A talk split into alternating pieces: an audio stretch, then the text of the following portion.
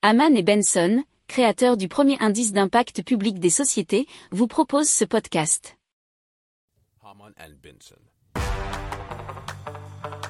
Le journal des stratèges. Alors les scientifiques de l'université de Penn State euh, en, en Pennsylvanie euh, donc disent avoir trouvé la clé d'un stockage d'énergie propre.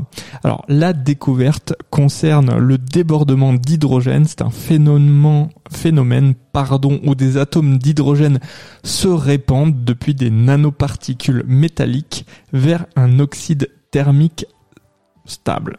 Alors les chercheurs ont réussi à percer les mystères entourant le débordement d'hydrogène en déterminant comment et pourquoi il se produit, ainsi qu'en fournissant la première mesure quantitative du processus.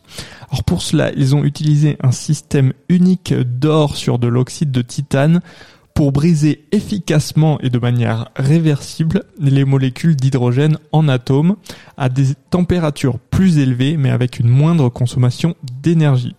Alors cette découverte ouvre la voie à des applications chimiques avancées, notamment stockage de l'hydrogène et son utilisation comme carburant propre en éliminant la nécessité de refroidir l'hydrogène de manière conventionnelle, ce qui consomme bien sûr beaucoup moins d'énergie.